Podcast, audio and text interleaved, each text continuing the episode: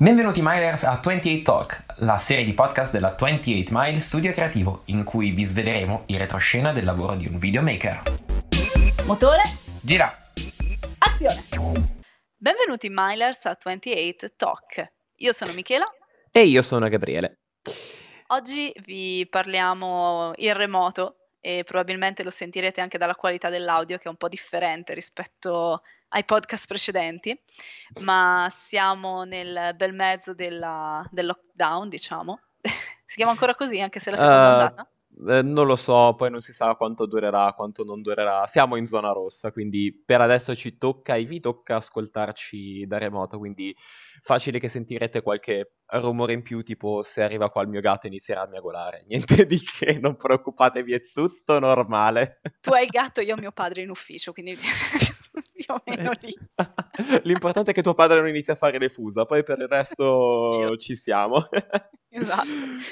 Ehm, quindi a parte questa situazione nella quale siamo, eh, nella puntata di oggi vi vogliamo parlare di un argomento che in realtà è nato da una risposta che ci è arrivata da una delle nostre ascoltatrici, che è Paola, e che ci ha dato l'ispirazione per eh, trattare di come il video venga fruito e gestito all'interno del web.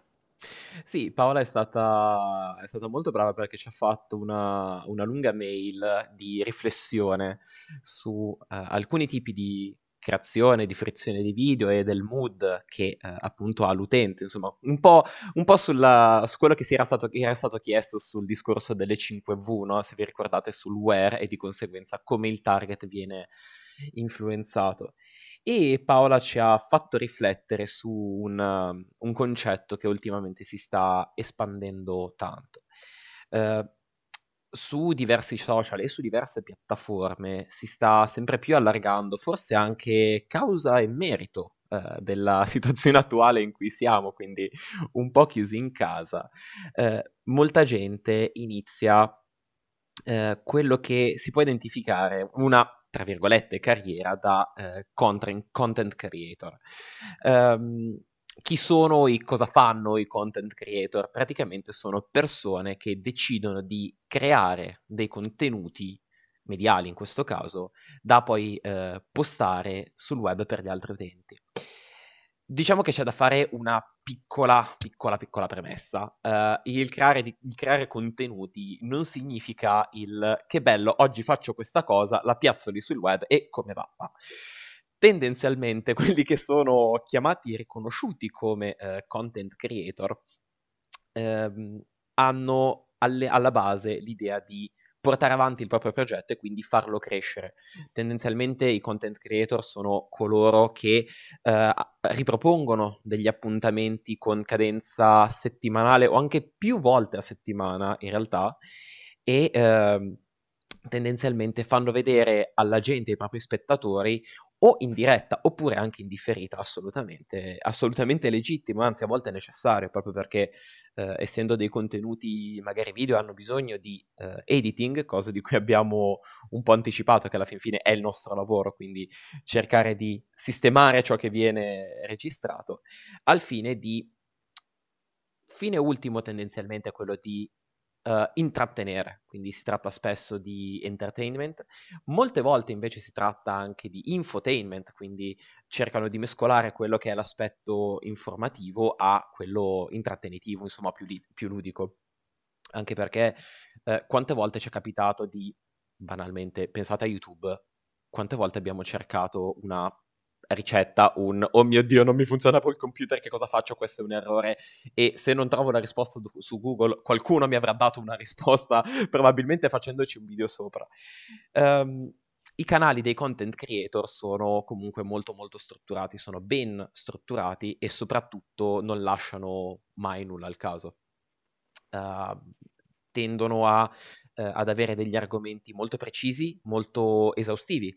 Ci sono tantissimi, ma, ma veramente ripeto tantissimi canali, se voi andate a guardare banalmente su YouTube, eh, che spesso sono partiti da quelli che erano del- dei video che hanno deciso di caricare sul web, che poi sono diventate delle vere e proprie trasmissioni che sono state anche pubblicate poi su, trasmesse, non pubblicate, scusatemi, su canali televisivi. Uh, un esempio pratico è il canale di Man at Arms. Miki probabilmente lo conosci anche tu, visto che siamo dei buoni nerd di videogiochi. Esatto, e non solo. uh, in uh, Man at Arms, uh, questa, questo bellissimo team di pazzi, furiosi, ma ti giuro sono adorabili, si ripropongono di ricreare in, nella realtà, di forgiare letteralmente le spade di, dei nostri eroi dei videogiochi. Uh, passano dalle, dalla spada di Link in The Legend of Zelda all'ascione gigante di Darius, alla Buster Sword di Cloud e fanno tutto il loro processo dalla, uh, dalla, progettazione alla progettazione, aspettate, intendiamo dalla carta, anche modellazione in 3D, stampo, forgiatura vera e propria e poi la fanno vedere addirittura in, in azione. Di sì, conseguenza... poi non parliamo della qualità comunque della ripresa, cioè Man at Arms è fatto dannatamente bene. Assolutamente sì. È per quello che si diceva che come premessa fare il content creator non è semplicemente un che bello, ho un PC, ho una webcam, buttiamoci su quattro cose e vediamo di portarci a casa un videino girato un po' così. Sicuramente ne avrete visti diversi anche perché uh, molti dei canali spesso si occupano invece di ricette.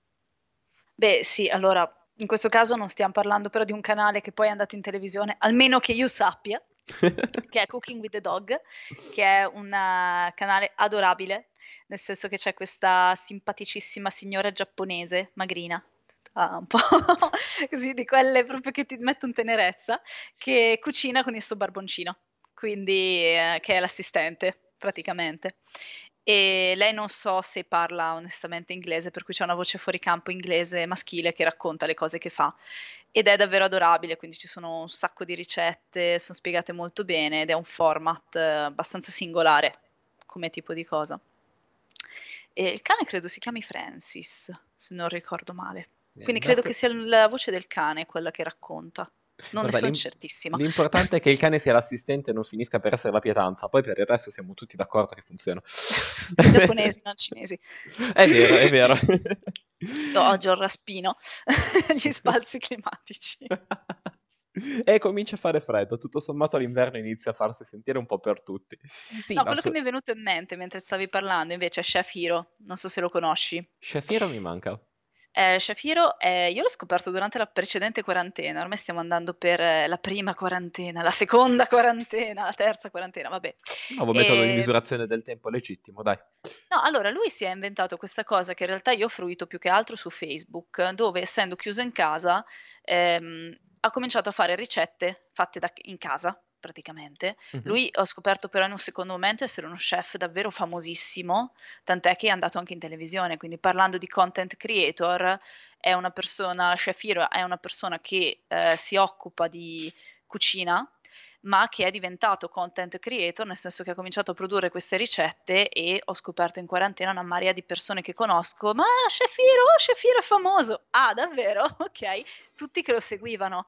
E ehm, quindi effettivamente lui ha dato per esempio una continuità, quindi non so se una volta alla settimana, però di media più o meno penso fosse quello, produceva una ricetta. Quindi come dicevi tu, creare contenuti significa creare anche delle aspettative e quindi dare una continuità.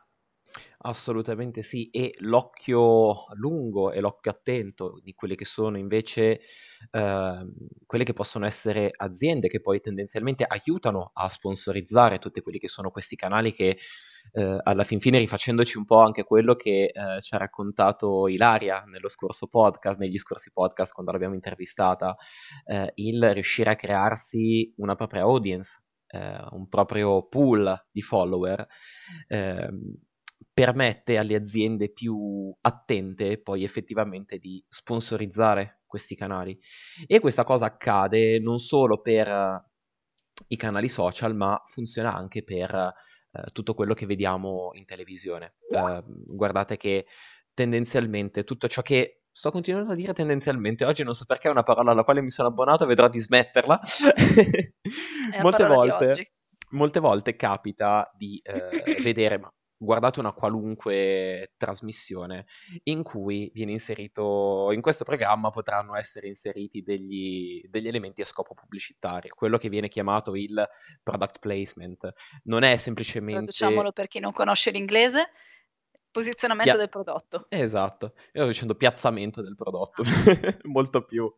Eh, succede quando una, una marca decide di sponsorizzare uh, una determinata trasmissione e come uh, merce di scambio, mettiamo così, ha il permesso di inserire il proprio prodotto all'interno magari di una puntata. Uh, mi viene in mente una tra le più famose recenti che in realtà avevo visto, uh, guardando le puntate di forum, spesso e volentieri si vedono i baldi giovani che si prendono una bella tazza di caffè borbone con tanta attenzione a loro che preparano il caffè o piuttosto la eh, il giudice che ha la bottiglietta con ben girato l'ete davanti. Ecco, questo è il caso di product placement, che non è semplicemente essere dei marchettari. Eh, un altro caso invece è eh, quello che viene definito in termine tecnico il tax credit, invece, quando un'azienda mette a disposizione proprio dei soldi al fine di produrre un film o produrre una, diciamo una serie di contenuti. È un pochino diverso perché è un pochino più discreto e tendenzialmente viene riconosciuto come vero e proprio produttore. È facile che molti di questi canali, se hanno tanti tanti follower, possano effettivamente essere presi e sponsorizzati e poi effettivamente prodotti. Io ho una domanda da porti, visto che tu sei esperto in queste cose. Mm. Che differenza c'è a questo punto con uno sponsor? Uh, diciamo che molte volte è la quantità di soldi che uno ci mette. Cioè? Allora, il, il, product placement è, eh, può coprire ad ampio spettro, un attimino di più quelle che sono... Eh, diciamo che è più facile magari inserire un prodotto all'interno di una trasmissione già avviata e dire, senti, io ho bisogno di pubblicità, ti offro questo prodotto, questa possibilità di essere i soldi e tu mi dai la possibilità di essere inserito. Il tax credit invece è una, una sorta di sponsorizzazione un po' più pesante, nel senso che io divento produttore, non divento semplicemente compartecipe all'essere presente. Quindi il fatto che io ti sponsorizzi una cosa è un po' diverso dal dire io te la produco. Ok, quindi so il product placement è una forma di sponsorizzazione. Sì, è una forma di sponsorizzazione, però tieni conto che ad esempio quelli che si occupano di fare tax credit molte volte sono aziende di auto e banche, quindi con un certo grado anche di peso e, e influenza.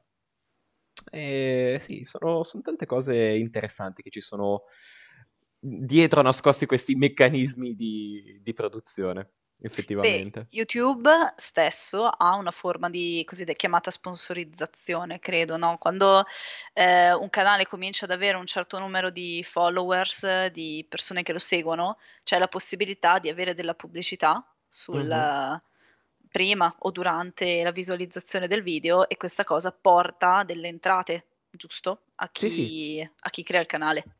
Sì, perché c'è da un lato il discorso di monetizzazione dei video di YouTube, quindi raggiunti un tot di visualizzazioni, un tot di follower, YouTube inizia effettivamente a pagarti, ma se sei anche particolarmente bravo e particolarmente accattivante proprio per il numero di follower che hai, non è detto che qualche azienda decida di sponsorizzarti dandoti del materiale. Um, sto pensando a un canale che io seguo da un po' di tempo, che ovviamente tratta di videogiochi, perché vabbè, siamo nerd inside e outside.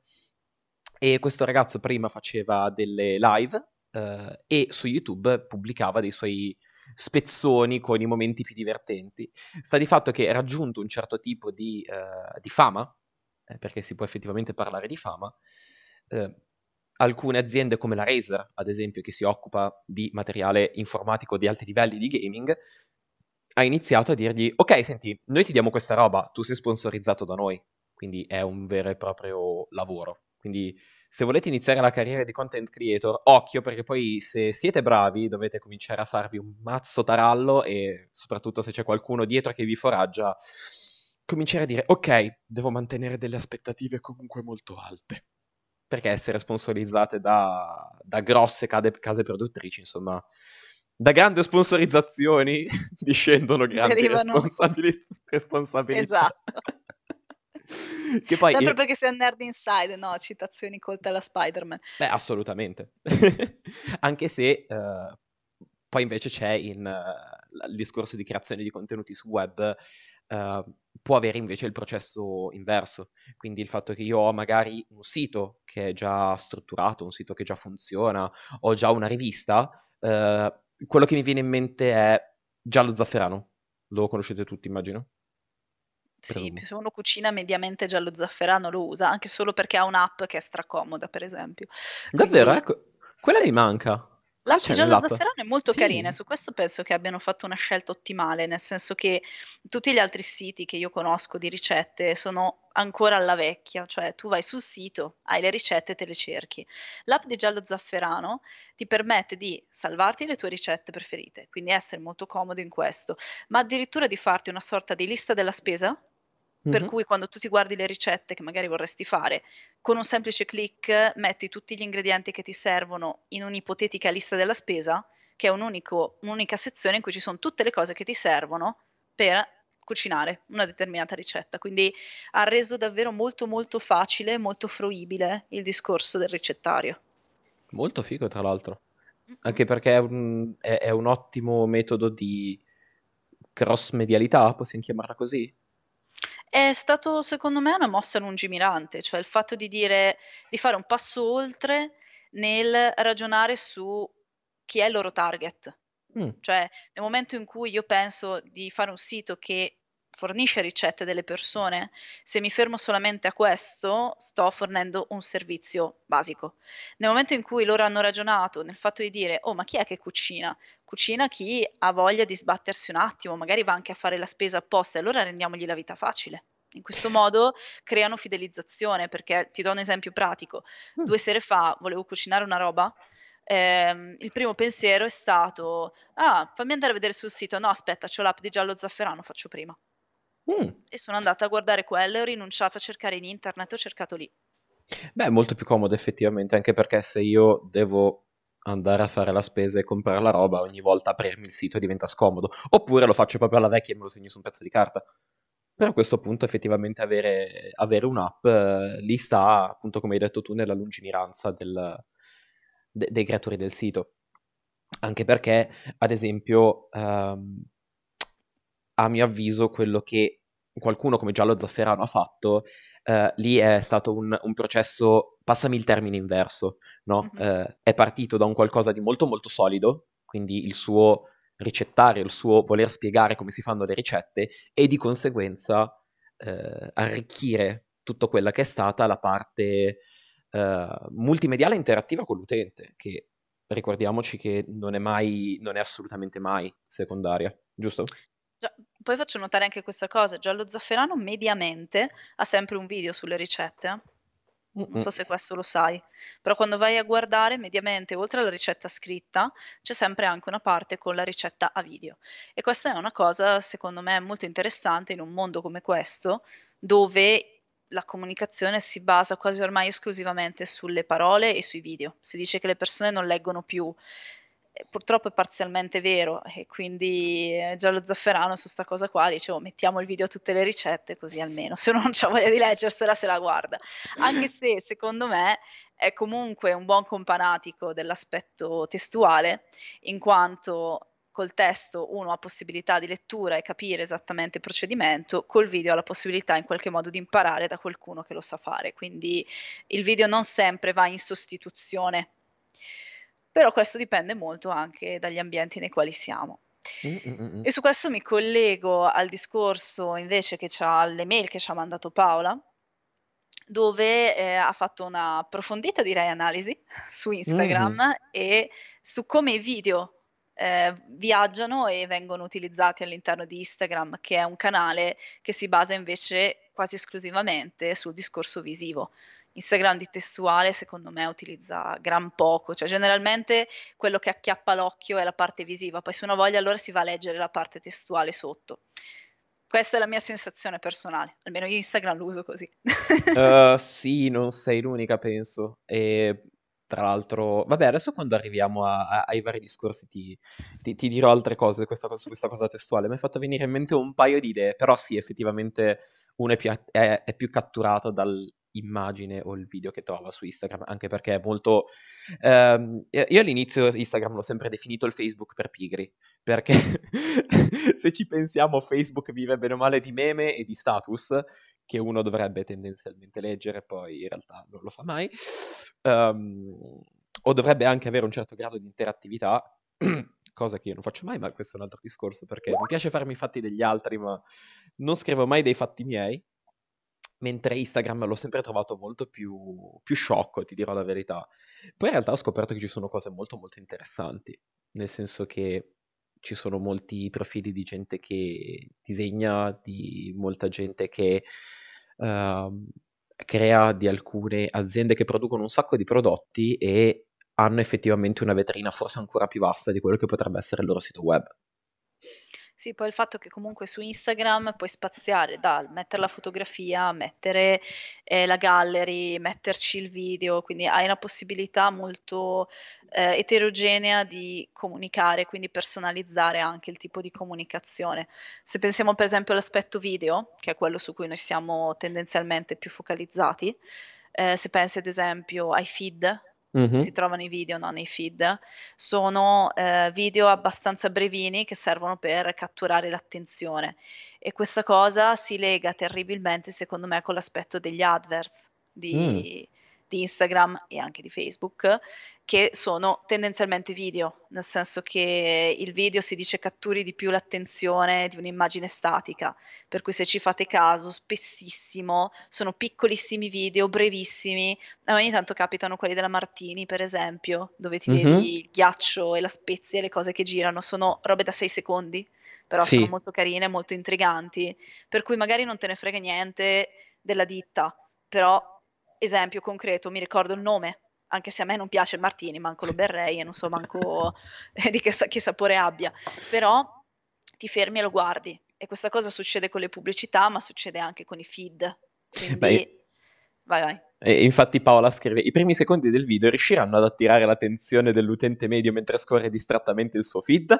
Bella domanda, ti ricordi Martini, quindi probabilmente ti è capitato, te lo sei ricordato.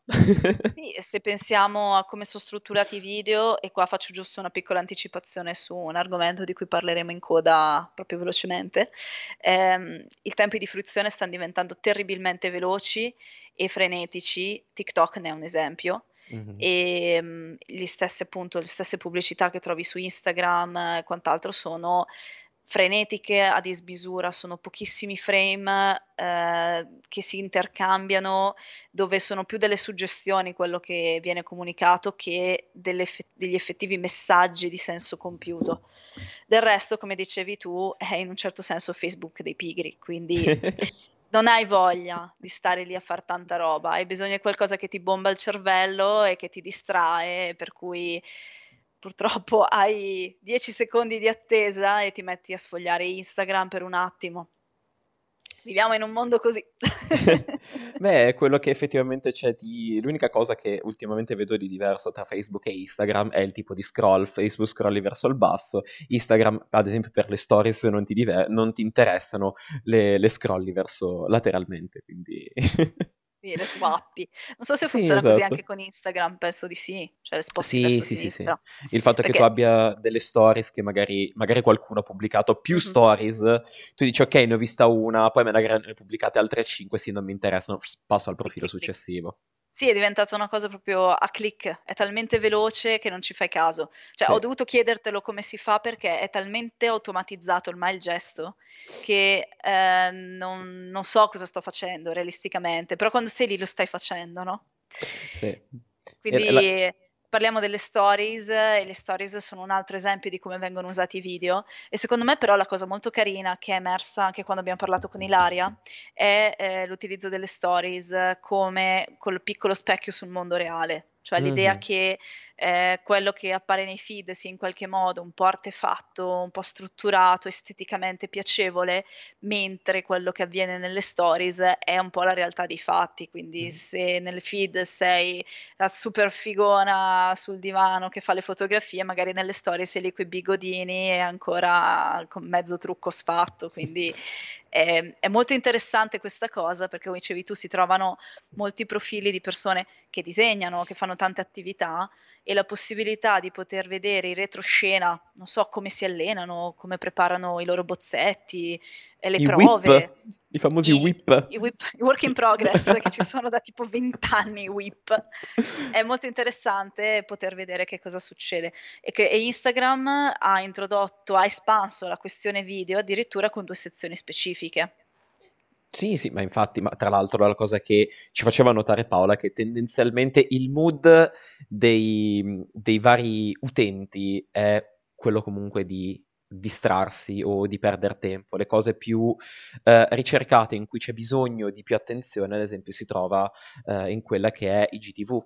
Eh, di conseguenza la possibilità di crearsi un vero e proprio canale su Instagram eh, in cui c'è anche la possibilità di, inform- di, inserire anche il formato orizzontale, attenzione, ma eh, la possibilità di mettere in preview a disposizione degli utenti una piccola parte che di solito sono circa una decina di secondi, se non sbaglio 10-15 secondi massimo, eh, nella propria bacheca e per poi andare effettivamente a seguire il video intero o eh, la serie intera direttamente su, su, su IGTV.